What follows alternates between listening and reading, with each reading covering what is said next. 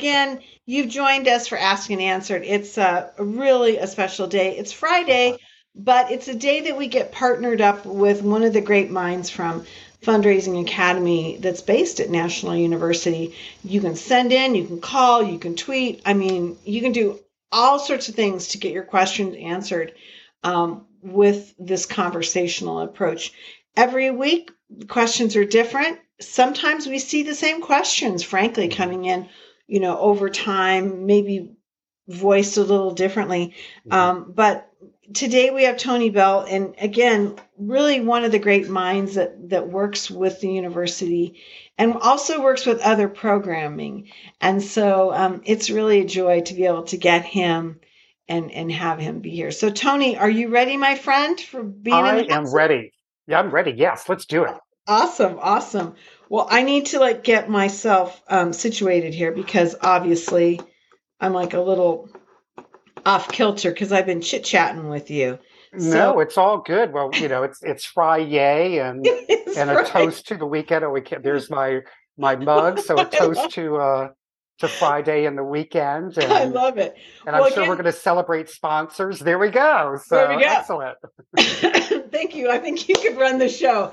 Um, again, Tony's got me all choked up. Um, Tony, we have amazing partners. Absolutely. Fundraising Academy at National University is one of them. But we also have Bloomerang, American Nonprofit Academy, Your Part Time Controller, Nonprofit Thought Leader, Staffing Boutique, Nonprofit Nerd, and Nonprofit Tech Talk. And they're with us literally day in and day out. And they don't ask us to cover anything or not cover anything. They give us total editorial license, which is remarkable. So we are grateful for that. And we know how powerful these um, commitments are that, that these organizations have have made with us. Again, more than 900 ap- uh, episodes, which has actually turned my hair white, Tony. so you can download the app. You can find us on streaming platforms as well as podcast f- platforms, and we will be with you um, wherever you are, whenever you need us. So mm-hmm. um, it's really an opportunity for us to connect with you and, and help you solve the problems that you have. Okay, this is an interesting question because this came to us from an actual board uh-huh. in Palo Alto. And the question is this Our CEO is retiring and we have not yet replaced them. Our question is this Should we hire a professional interim CEO or have a board member step in for a period of time? It's a very common uh, situation. Oh, and- we have to get someone from the board. Yeah, no, it, it's a great question, and, and I have to just kind of get the vision out of my head first of of a board member making a motion to send a question into the nonprofit show, and then a board member seconding the motion, and then the, the 40 minutes it took them to come to consensus on the question that they would submit. So I just had to kind of get oh. that vision out, out of my head. But I, I love that the question is collective. Uh, you know, 10 years ago, 15 years ago, this wouldn't have even been a question because the consideration of an interim CEO would have not even been part of the conversation. Mm-hmm. Uh, so I love that they're thinking that way. Mm-hmm. My recommendation is to lean into, if your budget allows, uh, which I would assume there, you know, if you budgeted for the CEO and there's a period of time they're not there, there's still the salary that was budgeted, uh, yeah. uh, that you could probably invest in an interim CEO. Uh, mm-hmm. So I, I totally support investing in an interim CEO. I think you get a lot of, you know, a lot of knowledge along with that individual. You get a fresh perspective, uh, mm-hmm. even during that short period of time. Uh, but I also would say that make sure you're very mindful around the expectations of the interim CEO, that okay. they understand their level of empowerment during the time that they're serving. Uh, mm-hmm. I've served in a lot of interim capacities uh, within my current organization and and externally, you know, historically. Mm-hmm. And so it's always been important for me to really understand you know what the expectation is and the level of empowerment mm-hmm. my approach with interim roles is to keep the train moving forward and and not to try and change the tracks that it's running on okay. uh, or or to you know change it from from you know diesel to coal or whatever that might right. be. It, yeah. it, it, really, in my my take on serving interim roles has always been keep the train moving and keep it on its tracks. Because if you make too many changes in an interim, you're setting up the current staff and potentially the mm-hmm. organization for too much change as the permanent CEO comes in and kind of wants to paint their picture. Mm-hmm. So, uh, so yes, interim CEO all the way. Just be really clear about the expectation and the level of empowerment. And I would caution the amount of change you would want that interim CEO to make, knowing that a permanent leader is going to come in and they will see things through their lens. So let me add another question uh, onto this, and that is, you know, we keep talking about this dearth of talent because we have an aging leadership, you know, demographic. Um, we have a lot of people that um, are a little hogtied to the to the the nonprofit sector because of finances, and maybe they're like, wow, because there's the more opportunities to get you know higher wages in the for-profit sector. Having said that how long should we we realistically think that we're going to need an interim director?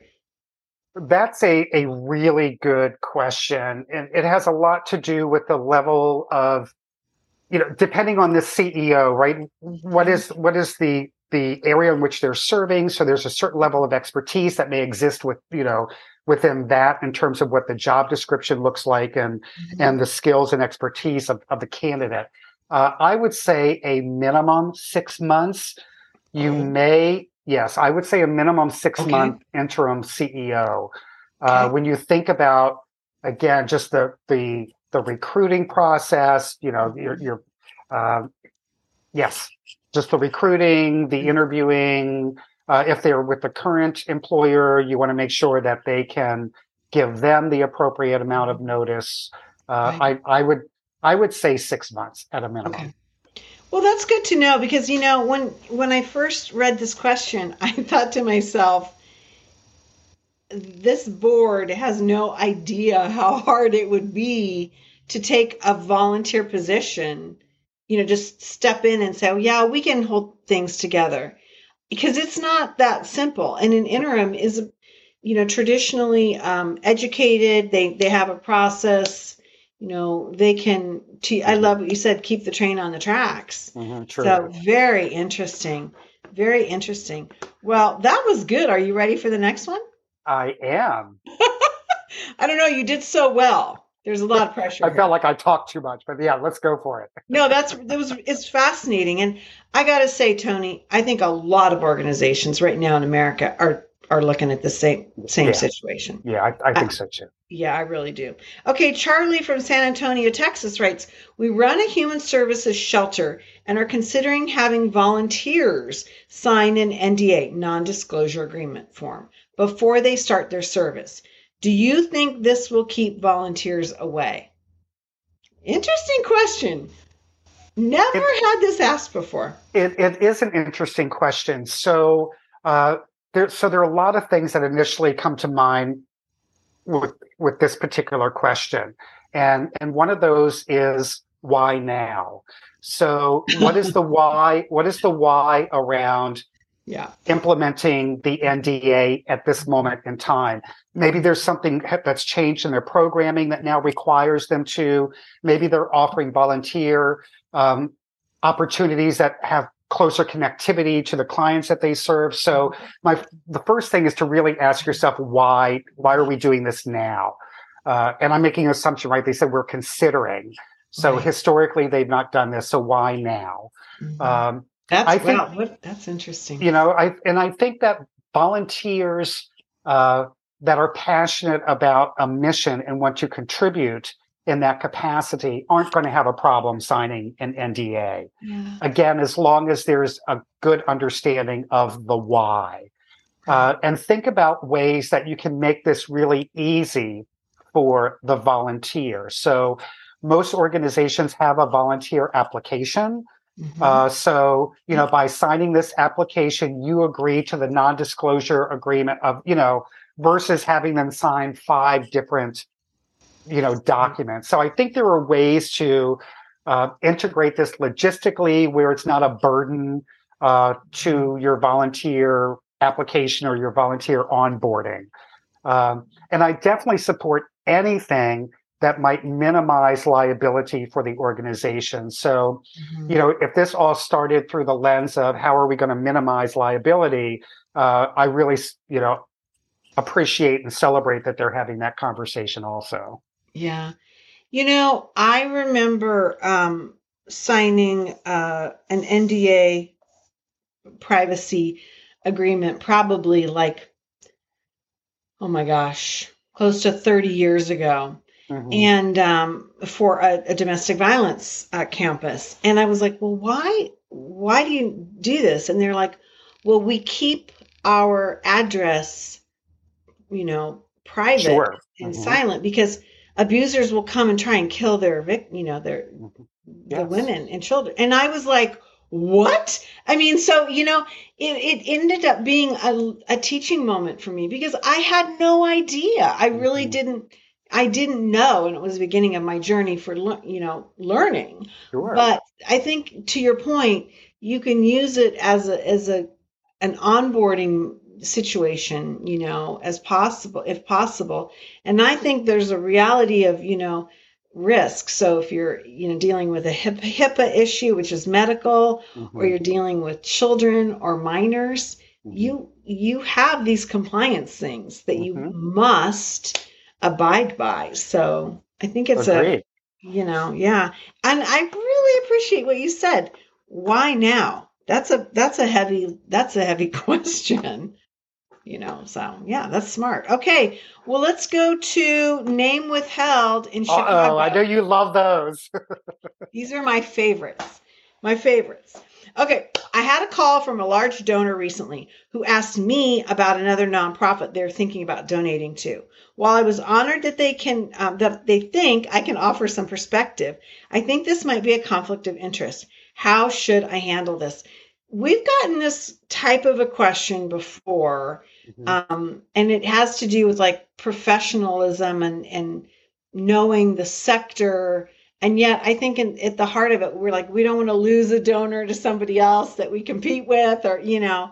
So, this question to me has a lot going on. And I don't know, what do you think about this? Yeah. So, the first thing that I, I would tell Name Withheld is take the flowers and celebrate like you're saying the fact that this this donor you know trusts you yeah. to ask you th- this says a lot a lot a lot a lot okay. about the relationship that this individual has with this i'll say major donor uh, as opposed mm-hmm. to large donor but the, you know with this major donor uh, mm-hmm. so I think you have an opportunity, one, to you know celebrate that, right? Take a mm-hmm. moment and say, "Wow, they trust me enough," yeah. uh, and then I think you have an opportunity to uh, take that trust even deeper with the donor uh, by having having the conversation with them. And and the way that I would approach the conversation is, uh, I think it's wonderful that you want to expand your philanthropic footprint you're not moving your footprint, but you're expanding your your footprint. Great word. And and and I would and and I would encourage you, or, or maybe you would say, you know, think about what are the things that make you feel really good about contributing to my organization. Okay. When you donate to my organization, how does that make you feel? And, and how fulfilled are you in that? And look for the same qualities that you like about our organization in this organization. Wow. So that that's I love that. That's off the top of my head. I think that's how I would kind of frame that. I mm-hmm. wouldn't I wouldn't I wouldn't walk away from the opportunity to deepen their trust in you. Uh, and and and folks that are truly committed to the nonprofit sector Mm-hmm. uh, and truly committed to elevating the sector. Yeah. We're not going to prevent donors from moving to other places as long as they're still contributing. Right. would, I, I would never be afraid of losing a donor if they asked me that question. Mm-hmm. Because I would celebrate the fact that they want to expand their philanthropic footprint. And I would ask them to think about all of the ways in which they benefit or feel good about their contributions to us? And does that organization mirror that experience? I love that attitude because I didn't I didn't come to it this way in in your direction. Um, I think my I was fearful, you know, uh, I'm like, oh my god, you know, name withheld's going to lose, you know, and that's the scarcity mentality. I hate that about myself. I I know that that exists, um, but I really love what you had to say about you know philanthropic leadership and trust um, because we've been talking about that a lot, Tony, just in the general sense that we need to move our funders to this sense of philanthropic trust. Mm-hmm. We're going to let you organization invest this this donation mm-hmm. because you know best mm-hmm. and we trust you. And so we need to have those conversations you know, all along. So that's cool. I, I like the way that you said that. And I love take the flowers, do the wave. take the flowers. And I mean, really, it, it says it, that question said a lot to me around, mm-hmm. again, the, I said it a lot around the level of trust that that mm-hmm. donor has, that they want that kind of advice about mm-hmm. how to invest more mm-hmm. philanthropic dollars. Mm-hmm. And you know, I got to believe too that it would help um, that person inform themselves and their team about like what went on.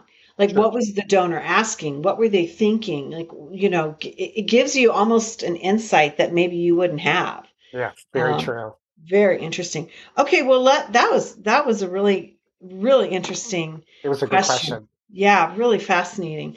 Um, okay, this next question comes to us from I know I don't know if this is Scene or Sean. So I don't know. Sorry, Sean. Scene. Probably. You, you think it's Sean? Sean from Philadelphia, PA. What is the average size of a board of directors? It seems that we are always in a struggle to fill our board of director seats. Yep, you probably are. Also, do we need to reflect a change in our number of board seats somewhere, such as bylaws or other legal documents? I I just I must be in, I must be in a certain mood, Julia, because it's like, what is the average size of a board of directors? I'm like, I don't know, five eight and 180 pounds. I mean,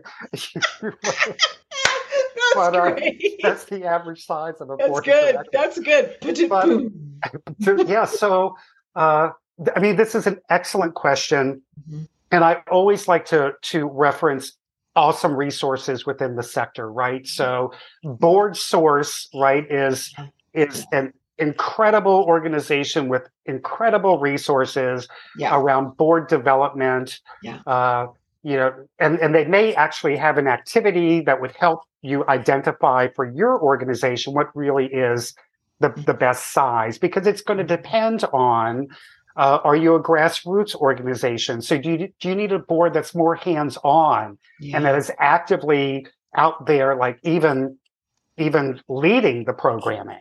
Uh, right. Uh, do you mm-hmm. need a board that's more advisory? Right, you've got the staff, you've got the talent and the, and the skills. So you need a board that's going to help you with the vision, setting the direction of, of the organization, and opening doors mm-hmm. for your your yeah. fundraising team. So there are all of those variables. Uh, considering all of that, I typically say nine to thirteen. okay, is is is what you know? If you were to ask me, what is the average mm-hmm. size of a board of directors? Uh, mm-hmm. Uh, just based on my experience and the type of organizations that I have always worked with, okay. uh, it's been around nine to 13. Mm-hmm. Now, I can tell you that a local chamber of commerce here, I think there's 35 board yeah. members, right? And yeah. and so depending, you know, a lot of the, the nonprofits that are kind of economic engines for our communities, uh, they typically have larger, you know, like 25 to 40 people mm-hmm. on on their boards. Uh, more grassroots organizations that are, are serving uh, very specific populations of the community typically have that nine to, to 13. Mm-hmm. Nonprofits that are just starting, they usually start with the minimum, which is typically three, right? It, to get your articles of incorporation in most states, you have to have a minimum of three board members. Mm-hmm. So, uh, and then they aspire to get to that place where they're, you know, at a minimum of 9 mm-hmm. So I would say nine to 13. and yes, your bylaws absolutely have to reflect uh, the number of board members, and your your bylaws can can show a range. So again, your your bylaws may say that you know the the board will be populated with a you know anywhere from three to thirteen, or mm-hmm. anywhere from nine to thirteen uh, board members. For me, the biggest part of that, and and I like that you use uh, that idea of of range because the biggest thing for me is you have to define what quorum is because mm. if you don't define voting quorum your board is actually not fiduciary a fiduciary um, in fiduciary compliance right because some of those votes that they take might not actually be um, able to be recorded right mm-hmm. so you mm-hmm. have to know what the quorum is and if you can take digital you know voting if you can do voting by phone voting by email i mean there there's a whole strategy in there that mm-hmm. goes beyond just warm bodies right? And what they're mm-hmm. going to do and how they're going to do it.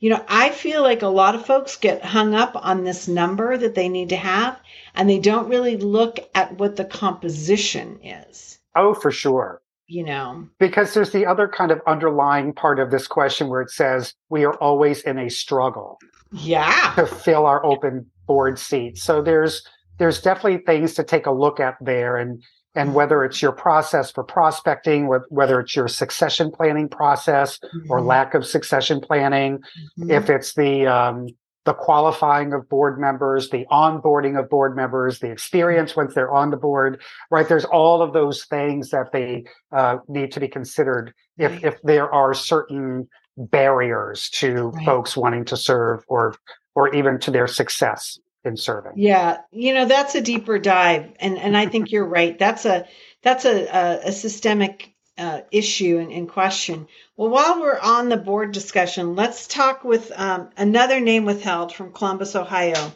And, and they write, while I know that the CEO reports to the board of directors, who does their annual review, the CEO's review?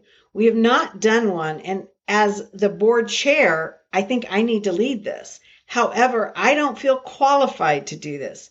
Is a CEO review done by the entire board, a committee?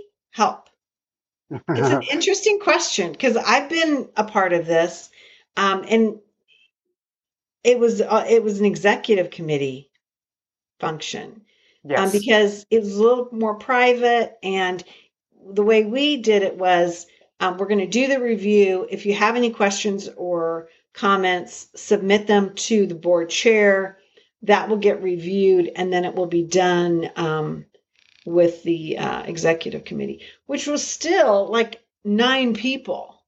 So it wasn't like, you know, we'll do it over coffee. I mean, it was kind of like dun dun dun dun, you know, it was stressful. Right. Yeah. No, exactly. So a, a couple of things here. And, and so name withheld, the the communication or administration of the performance review should be between the board chair and the CEO. It should not be, in my recommendation, in my experience, it should not be a panel that delivers the uh, you know the the annual review. Uh, it really should be the board chair to the CEO. Uh, a lot of my experience too, Julia, is similar to yours, where it's been the executive committee of the board that have done that. Uh, but like you said, that can even be too much.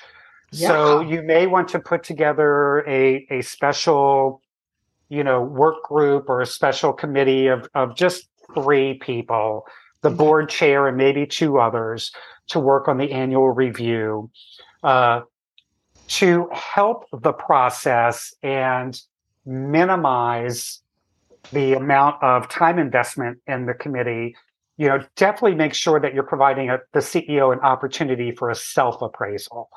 So okay. make sure, yeah, I mean, it, I think it's really, really, really important okay. that the CEO have an opportunity for a self appraisal, and then the mm. that committee should review the self appraisal and then draft the overall appraisal that or review that'll be delivered uh, to the CEO uh, because we've as as the year passes, if if the chair, I mean, they would need to go back and review all of the minutes or or CEO reports to kind of remember everything that happened. Yeah. Uh, so that information that comes in, not just the CEO, but any performance review process or in, annual review process, Mhm. is is richer when the team member has an opportunity to submit their self review.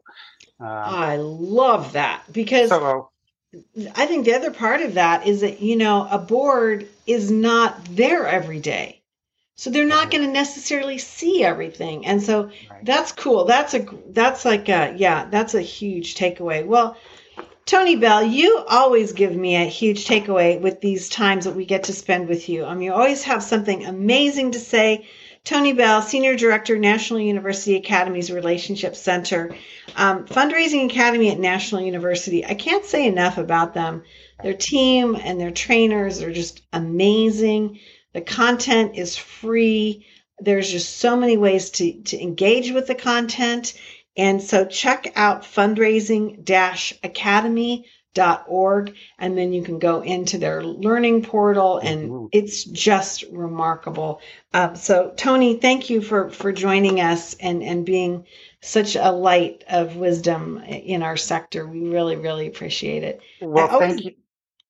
Go ahead. No, it's just that thank you for the opportunity. I mean, I'm so honored to represent the Fundraising Academy and, and National University, and you make it easy, Julia. You bring out the best in all of us. So thank you again.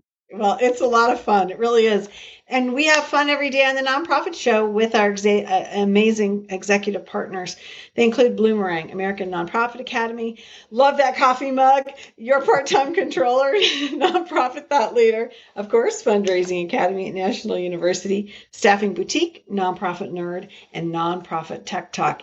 Tony, you know, more than 900 episodes. I've ended every show with this mantra. It means, and I know it's hokey, but it means something different almost every single day. Mhm. And so I know you've had a rough road in the past couple months.